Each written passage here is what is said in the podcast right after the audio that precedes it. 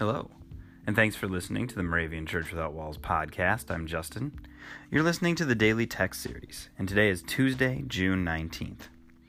Our Old Testament verse for today is from the book of Ezekiel, chapter 18, verse 17. Who observes my ordinances and follows my statutes, he shall not die for his father's iniquity. Our New Testament verses are from 1 Peter chapter 1 verses 18 and 19. You know that you were ransomed from the futile ways inherited from your ancestors, not with perishable things like silver or gold, but with the precious blood of Christ.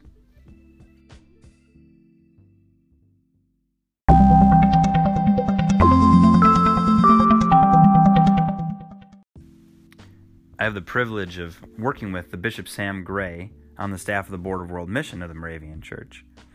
And so I, I get the privilege of hearing stories of Sam um, taking part in ministry all over the world. Uh, but this story happened with his granddaughter, Gabby, and it was at the John Huss 600th anniversary communion in 2015 at Home Church in Winston-Salem, North Carolina. Gabby was attending the service with him, but sitting a bit separate from him. And when they got to the communion portion, and the presiding minister uh, shared, you know, this is my blood given for you and for many for the forgiveness of sins, she started gesticulating wildly, getting Sam's attention, and said, Grandpa, it's blood. And I, I love hearing that story for someone who's experiencing, you know, communion maybe out of the context or hasn't gone through confirmation and things and saying, oh my goodness, you mean this is blood? I think that's probably lost on on some of us. I know it would be lost on me that sometimes we just go not necessarily going through the motions, but uh, go through without thinking about the significance. We know we're going to be drinking wine or grape juice, but our verses today remember like or ask us or remind us that we weren't saved by perishable things like silver or gold, but with the precious blood of Christ.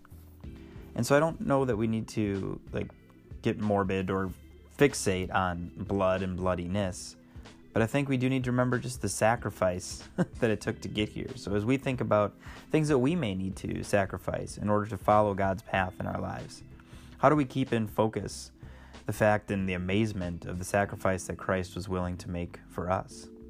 I would hope that we could keep the same open eyed excitement and surprise at that announcement every time we go through communion and every time we're remembered of the way that Christ is sacrificed for us.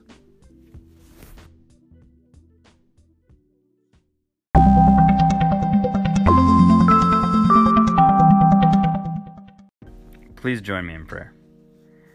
God of action, we think we know it all. Forgive us such foolishness. Let us ponder your blood, for it is more precious than silver or gold.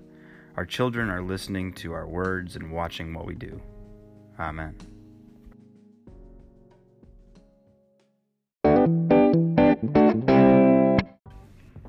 The 2018 Moravian Daily Text that you heard today are copyright 2017 by IBOC, Moravian Church in America, used with permission. You can learn more about the Moravian Daily Text, purchase a printed copy, or subscribe to the Daily Text email by visiting www.moravian.org. You're listening to MC 1457, The Lamb.